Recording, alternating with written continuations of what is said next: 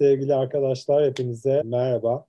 Bugün bizim için çok değerli bir isimle beraberiz. Sevgili Deniz Türkali ile beraberiz. Hoş geldiniz Deniz Hanım, nasılsınız? Hoş bulduk, iyiyim. Sağ olun, siz nasılsınız? Çok teşekkür ederim. Bizim için neden önemi var Deniz Türkali'nin? Birçok birçok yönden önemi var ama e, bugün için eğer konuşursak Türkiye sinemasında queer temsiller diye bir seminer düzenliyoruz 11 Nisan Pazar günü.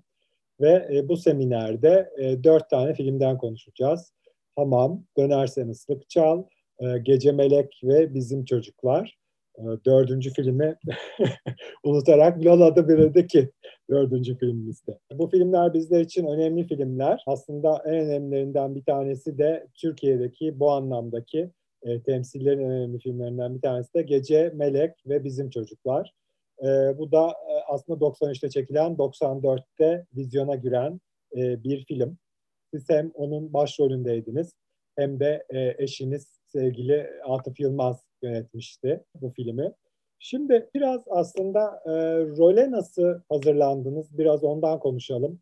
Orada Meleği canlandırıyordunuz. İşte Melek e, bir adama sevdalı, hapse girip çıkmış bir kadın. Daha sonra yine onu takıntı haline getirmiş bir kadın. Ama hep aslında bizim bu e, LGBTİ artı çevre dediğimiz işte o zamanki eşcinseller, travestiler, e, hayat kadınları vesaire onların içerisinde yer alan bir karakter. E, role nasıl hazırlandınız? Nasıl bir deneyimdi o zaman için? Valla çok zaman oldu ama bütün rolleri hazırlandığım gibi herhalde. Zaten o rolü biraz beni düşünerek yazmıştı Yıldırım. Yani benim o oynamamı isteyerek yazmıştı benim için. E, dolayısıyla o rol hakkında çok konuştuk. Zaten çok sevdiğim, hayatta da çok sevdiğim, e, hayranlık duyduğum, çok canımı acıtan karakterlerden bir tanesidir Melek. Çok anormal tutkulu, anormal e, normal lafı pek kullanmıyoruz zaten politically correct değil biliyorum da e, çok fazla e, tutkulu, çok fazla e, kendini sanki tutunacak dal olarak hayatın ona e, uygun gördüğü hayatın ona uygun gördüklerinden intikam alır gibi kendini yok edercesine e, bu aşka tutunmuş. E, çok e, kendini yok eden bir aşk, kendi kendine çok acıtan bir aşk. Dolayısıyla çok e, çok sevdiğim bir rol, çok sevdiğim bir karakter. Uzun uzun konuşarak o duyguları biliyorum, tanıdığım duygular. Kadın olmak ilginç bir şey. Ee, çok e, güzel bir serüven bence kadın olmak. Çünkü e, o e, tanıdığın bütün o duyguları, o kadının yaşadıklarını çok minimal olarak sen de yaşamış oluyorsun bir biçimde. Yani o duyguları tanıyorsun, tanıştığın duygular. Dolayısıyla e, çalışması da çok zevkliydi gerçekten. Çok e, iyi bir şeydi. E, serüvendi diyeyim. Evet, evet. E, böyle hazırlandım yani öyle başka çok fazla bir şey yapmadım. Zaten bildiğim bir şeydi, bildiğim bir e, hayat. Uzaktan da olsa canımı acıtan, seyircisi olduğum bir dünya. Şimdi evet Yıldırım Türker'in senaryosu zaten. Evet. unutmamak lazım. Gece Melek ve Bizim Çocuklara baktığımızda Kültür ve Turizm Bakanlığı'nın desteklediğini görüyoruz filmi. Hı hı. Hani şimdiki e, Kültür ve Turizm Bakanlığı'nı biraz düşünüyorum da yani size nasıl geliyor? Çünkü hani hiçbir sansür yok. Gayet açıklıkla anlatılmış. Hatta e, televizyonlar destek olmuş. Daha sonra televizyonda da yayınlanmış. Yani nereden nereye geldik? Bakınca neler düşünüyorsunuz, neler hissediyorsunuz bu konuda? Çok umutsuz ve kötü konuşmak şeyim değildir aslında. Yani her zaman olumlu bakmaya çalışırım dünyaya ama şu anda hem dünya hem Türkiye sanırım ki en e, kötü dönemlerinden, en e, ağır dönemlerinden birini yaşıyor. Bu sadece Türkiye ile de şey değil yani bitmiyor. Çünkü asıl umutsuzluk bütün dünyanın halini gördüğünüz zaman çevre sorunundan başlayarak politik haller, kapitalizmin bu kadar vahşi hale gelmesi. Dolayısıyla bu mutlu bir dönemden geçmiyoruz. Çok çok mutsuz bir dönemden geçiyoruz. Şeye baktığım zaman bu o, o sıradaki sansürün az olduğu diyeyim. En yumuşak olduğu dönemde den buraya baktığım zaman tabii ki bir facia. Yani bir kere ağır ağır bir şey var. E, otosansür var.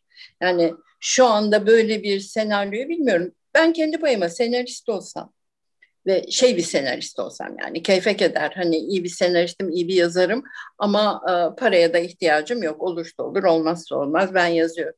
Öyle bir durumda olsam ben bu tür senaryoları devamlı gönderirim. Şey, yapımcı da olsam. Bu tür senaryoları gönderirim. Reddedilsin.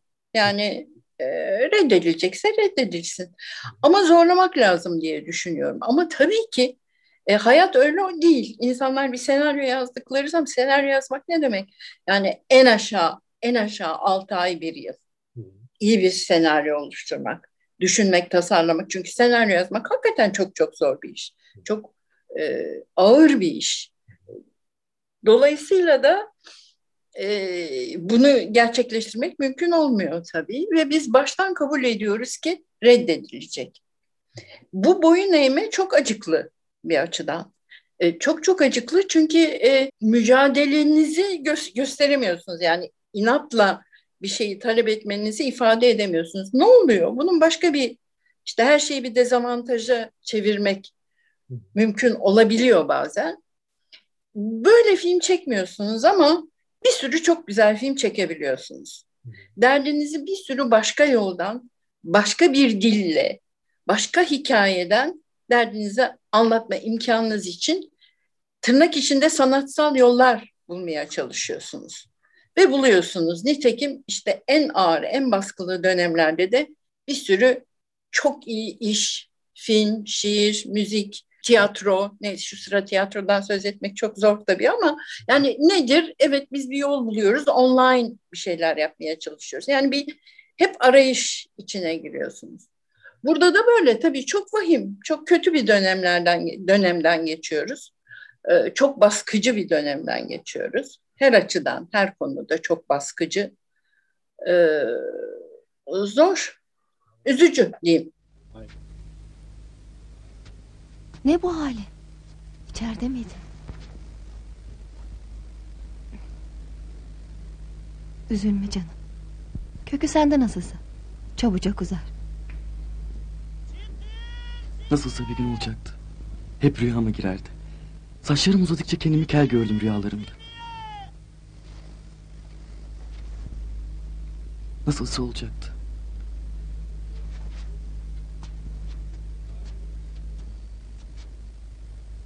Şimdi bir hastane kaldı görmediğim. Karılardan biri kendine jilet attı. Kollarına, göğsüne, deli gibi gözleri. Nasıl bağırıyor? Vazgeçler almadılar. Bir ikisi madiden ağladı etti. Saçlar gitmesin diye. Benim çıtım çıkmadı. Kesin ayol dedim. Biraz aşağıdan da kesin. Sanki saçımı kesince erkek olacağım. Ayol çarşafa bürünsem kaç yazar. Karakolda nasihat kıyamet. Bak oğlum evine dön bu yolun sonu yok bilmem ne. Ne oğlumu dedim. Kızım diyeceksiniz kızım dememle suratıma bir şamar. Ailene bildireceğiz dediler. Bildirin dedim. Hepsi bilsin. Az çekmedim ellerinden. Bir de dosya açtılar bana. Aman bir dolu hengame. Sabaha kadar gacılarla bir eğlendik. Şarkı, türkü, oyun. Ay işte sen bu kadar eğlenemezsin. Ne olacak saçtır uzar. Hem biliyorsun kısa saç moda. Ruhun kadın olduktan sonra. Ee, 90'larda özellikle e, marjinal diyebileceğimiz bir işte gece hayatı var. E, aslında öyle bir kültür var.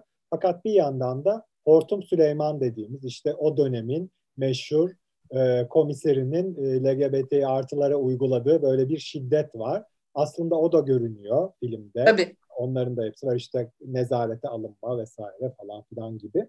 Şimdi peki bir tabii yıllar geçti üstünden, filmin üstünden yaklaşık işte 27 e, sene geçti. E, aslında LGBT artılar toplumda daha da görünür e, oldular. Yani marjinal bir kitle artık, tabii. değiller artık, daha görünür oldular. E, ama yine de tabii Gece Melek ve bizim çocukların nostaljik bir tarafı var. E, daha görünür olmanın e, aslında hem e, avantajlı hem de dezavantajlı olduğunu düşünüyor musunuz? Yani mesela sanatta bir yol buluyor, ortaya çıkıyor diyelim. E, ama eskiden Gece Melek bizim çocukları izlememizin sebebi belki de aa ne marjinal hayatlar var idi.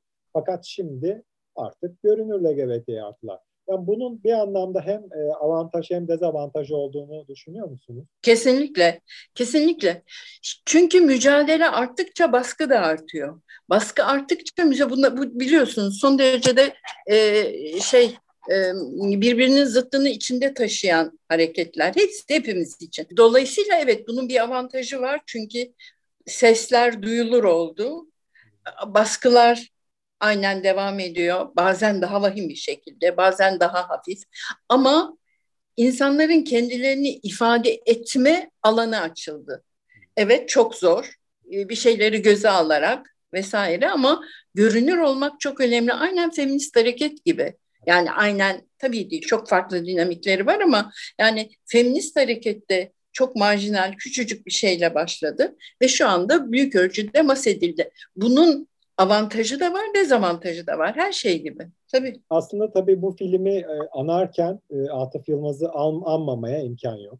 Atıf Yılmaz e, aslında bir erkek olmasına rağmen Türk sinemasında kadın özgürlüğü ve kadın duyarlılığı ile ilgili bence en iyi filmleri yapmış yönetmenlerden bir tanesi. Belki de öyle. Siz de onu yakından tanıdığınız için yani sadece Gece Melek Bizim Çocuklar değil hatta o belki içinde e, kadınların en az olduğu son dönem filmlerinden e, Adı Vasfiye, Asiye Nasıl Kurtulur ve daha pek çok film.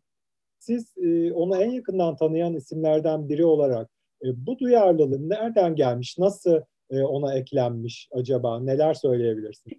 Sizce nereden gelmiş olabilir? Ya etrafı kadınlarla çevrili diye tahmin Etrafı ediyorum ama. Kadınlarla çevrili bir. İkincisi e, tabii benim feminizmle tanışmam, kendimi feminist olarak ifade etmem ve benim çevremdeki feminist kadın arkadaşlarımdan çok şey öğrendi, hepimizden. Bunu da her zaman söyledi zaten. E, bu gerçekten e, bunun çok büyük etkisi oldu. E, ayrıca Yılmaz'ın kendine dair bir özelliği her şeyi merak eden çok genç bir insandı. Gençlik biliyorsun merakla ilgili bir şey. Evet. Dolayısıyla e, o merakı, bitmek tükenmek bilmeyen merakı bu konuda da çok e, yararlı oldu ve e, yani onun bu konuya bu kadar e, yakın olmasının en önemli nedeni ben ve benim çevremdeki kadınlar kuşkusuz feminizm yani feminizm tartışmaları her zaman merak etti bu konuyu ve her zaman şunu söylüyordu yani asıl anlatmak istediğim her şeyi kadınlar üzerinden anlatmak çok daha e, doğru geliyor derdi. Evet, işte özellikle dul bir kadınla ilgili de konuşmanızı dinlemiştim bu hayalimdeki sahneler belgeselinde Metin Akdemir'in. Orada da konuşmuştunuz. Orada da gerçi bir e, aslında bilinçli bir lezbiyen alt metin olmadığını aslında söylemiştiniz. Yani bilinçli bir lezbiyen alt metin olmadığını ama iki kadının yakınlaşmasının tabii ki dostluğunun e, dostluğunun e, olduğunu söylemiştiniz. Bence e, Atıf Bey yaşasaydı e, kesinlikle İstanbul Sözleşmesi'ne kaldırılmasına karşı çıkan en önemli isimlerden biri olurdu ve bir şeyler üretirdi diye düşünüyorum. Yani lafı bile edilmedi kesinlikle. Biraz küçücük de size gelelim. Sizi çok az görüyoruz projelerde. En son e, aslında yine bence e, feminizm için önemli olan bir dizi. Fat, en son değil, en son Galip Derviş falan da var ama yani en akıllarda alan. sonra bir tane daha var. Neyse evet. Ee, Fatma Gül'ün evet. Fatma Gül'ün Suçu Ne çok önemli. Aslında feminist hareket için çok önemli bir dizi. Özellikle ana akımda yani televizyonda böyle bir dizinin olması çok önemli ve değerliydi. Siz orada aslında bir değişim geçiren bir karakterdiniz. Ee, dizinin bir vicdanı oldunuz. Çok simgesel bir rol. O rolle de ilgili neler söyleyebilirsiniz bize sizi bulmuşken? Ee, şimdi o karakter tabii sevdiğim bir karakter değil. Aha. Oynaması güzel. Yani oynaması zorlayan güzel bir rol. Ee, ama o karakterin kendisi çok şey değil, çok e, kaşını da kaldırıyor. Sınıfsal gösterisi var, para teklif ediyor falan filan. E, ama e, dediğin gibi e, bir e, iki arada bir derede kalmışlığı, sıkışmışlığı hem sınıfsal e, konumu nedeniyle, sınıf konumu nedeniyle bir yandan hani tırnak içinde anne olmanın ve öyle bir oğula öyle bir çünkü bütün yüzler erkek suratları ortaya çıkmaya başlıyor. Erkek kardeşi, kocası, çocuğu herkesin o erkekliği çıkıyor ortaya ve bundan çok midesi bulanıyor kadının yani nefret ediyor ama bir anlamda bir bağ var. Yani kopamayan bir bağ var. Alt metinde bir ciddi bir aile eleştirisi de var filmde. Ee, o kadın da ortada kalmış bir kadın dediğin gibi yani e, ne yapacağını bilemeyen işte vicdanı bir yandan bir yandan aile bağları ve duyguları bir yandan vesaire vesaire. Güzel bir işti hakikaten güzel bir işti. Şeye gelince ortalarda görünmüyorsun lafı çok komiğime evet. gidiyor. Hayır Çünkü or- yani sizi yani, daha çok izlemek istiyoruz işte diziler, filmler vesaire o yüzden. E, tabii e, anlıyorum da şu sıra zaten dizide o yani bir teklifi zaten gelmiyor dizilerden bana. Ee, ama geldiği zaman da olmuyor. Bir şeyler oluyor olmuyor. Açık söylemek gerekirse benim asıl işim tiyatro. Evet. Ve onu hiç durmadan yapıyorum. Yani işte şimdi en son oyunumu oynadım ve ondan sonra da e, online başladım. İşte okuma tiyatrosu, tek kişilik okumalar vesaire. E, onun için ben durmuyorum yani ortadayım tabiri caizse. Ama e, şey ortamında değil. E, e, söyle dizide evet dizilerde oynamıyorum. Bir teklif gelmiyor zaten. İki sorarsan Deniz istiyor musun diye. Ekonomik olarak tabii istiyorum. E, iyi bir şey olsun istiyorum. Ama şu sıra beni heyecanlandıran bir şey hani ya şu rolü keşke ben oynasaydım Aha. dediğim şey yok açıkçası. Anladım. Anladım. Yani gelirse teklif Bakacağız, güzel olursa oynayacağız, ortaya çıkacağız. Yoksa o kadar merak değilim ortada olmaya. Peki tam burada aslında feminizm altyapınız olduğu için de sormak istiyorum. Şimdi kadın oyunculara belli bir yaştan sonra belli roller biçiliyor. İşte geçen gün Hülya Avşar'ın filtreleri konu oldu mesela belki duymuşsunuzdur. Ama birisi de dedi ki ya Hülya Avşar'a kızmayın. Onu o filtre kullanmaya mecbur eden düzene kızın asıl dedi. E, yani buna nasıl bakıyorsunuz? Hülya Avşar özelinde değil de. E, aslında... ya, ya dünyanın en güzel kadın, yani Türkiye'nin en güzel kadınlarından biri. Çok da iyi bir oyuncu. Evet. Ama ben de seyre, yani diziyi seyretmedim ama birazcık baktım. İhtiyacı yok. Aynen. Yani kendisi hiçbir şeysiz kendi olduğu gibi oyunculuğuna sadece güvenip yapabilirdi. Bence hiç gereksiz. Çünkü şu hali çok güzel. Yani hiç filtreye, miltreye hiçbir şeye ihtiyacı yok Hülya'nın. E, benim ona tavsiyem ancak yani boş versin. Zaten çok güzel. 80 yaşına gelse de güzel olacak. Dolayısıyla oyunculuğuna baksın o bence. O oralara takılmasın. Çok da zeki bir kadın.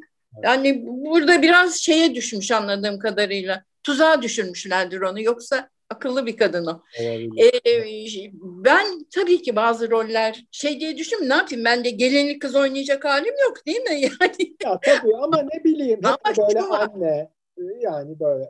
Ben bence bütün hikaye anne oynamakta değil. Anne kalıbını nasıl kullandıklarında. Evet. Yani anne nedir? Cinselliğinden arınmış. Artık aşk meşk olmaz. Hayatta bitti. Yani bir e, kadın olarak bir e, cinselliğinden uzak, başkasıyla aile e, sorumluluğuna sıkıştırılmış bir kadın, e, kadın rolleri oluyor genellikle. Ve eğer ki kazara şey olursa, gönlü birine kayarsa neredeyse şey e, aile meclisi infaz edecek. Şimdi bu çok yanlış, çok kötü bir ideoloji. Evet. Anlatabiliyor muyum? Dolayısıyla konu kadınların yaşlı anne, anneanne oynamasında değil. Anne, anneanne rolleri nasıl ifade ediliyor konusu önemli bence. Yoksa ne, ne, niye oynamayayım? Anneanne de oynarım, babaanne de oynarım, nine de oynarım. Ne, ne gösteriyorsam onu da oynarım. Ama illaki elimde Kur'an-ı Kerim'le ya da kafam örtülü çocuklarımın arkasından dua okuyan bir kadın karakter olmam. Aman benim hayatım bitti, çocuklarım, ailem her şeyindir diye kendimi yok eden bir karakter oynamak istemem. O karakteri oynayacaksam da o karakter eleştiriliyorsa eğer öyle olduğu o işin içinde o zaman bir şey ifade ediyor. Yoksa e ne yapayım yani gayet normal ama ne olduğu, ne yaptığı önemli. Anlatabiliyor muyum? Mesela şey çok güzeldi. Ee, İstanbullu gelinde Evet. ki Esma Sultan karakterinin belli bir yaştan sonra eski aşkına dönmesi, öpüşmesi, aynı yatakta olması bunlar çok çok doğru, haklı ve iyi şeylerdi. Aynen. Yani Ben de katılıyorum. Yani belli bir orta yaş ve orta yaş üstü kadınların illa cinsellik değil ama yani bir anlamda herhangi bir yakın hayatı yaşıyor olması, ben varım demesi, mu- mutlaka demiyorum illa ki herkes sin yatak sahnesi olsun demek istediğim o değil elbette. Ama ben varım deyip kendi hayatını götürüyor olması, varlığını göstermesi, köle olmaması, o tavsiye edilmemeli filmde demek istiyorum. Eğer öyleyse o eleştirilmeli o filmde demek istiyorum. Kesinlikle. Bir de e, son sorumuz sizi e, Gece Melek ve Bizim Çocukların şarkısını söylerken de duyduk aslında. E, Uzay Yaparım'ın albümünde. Ayrıca yalnız Gece Melek bizim yalnızca Gece Melek bizim çocuklarda değil. Lola Billy the Kid'in final şarkısını da ben söyledim. Aa, dikkat edeyim etmedim ona. Ona da hemen bakacağım. De tamam. Ona da hemen bakacağım. Ve ama neden peki şarkı alanında daha sonradan e, yani şarkıcılık olarak sizi görmedik? iki sene önce dört tane konser verdim çeşitli yerlerde Aha. ve çok güzel konserlerdi. E, Valla elimden elimizden geldiğince duyurduk da kalabalık da oldu. Küçük mekanda yaptık, Gmall'da yaptık. Aha. Ama ben e, söylemeye devam ettim. Yani gene de söylüyorum zaman zaman. Tamam. Dikkatli takip edin. Daha yakından takip edelim. Ee, Deniz Hanım çok teşekkür ederiz. Ee, katkınız bizim e, 9 Mart e, 2021'de yüzüne kezzap atılarak yaralanan e, sevgili Asya, e, trans kadın Asya arkadaşımız için düzenlediğimiz bir seminer için aslında çok değerliydi. Çünkü e, o dönemin, özellikle o filmlerin özneleriyle konuşmak bizim için çok önemliydi. Siz de bu anlamda bir katkıda bulundunuz. Ee, çok çok teşekkür ediyoruz size. Ben de çok Daha teşekkür ederim. yakından takip edelim. Bu, bu, o bizim borcumuz bence. Ya çok sevgilerimi söyleyin. Çok kucaklıyorum kendisini. Çok teşekkür ediyoruz. Hoşçakalın. Rica ederim. Sağ olun.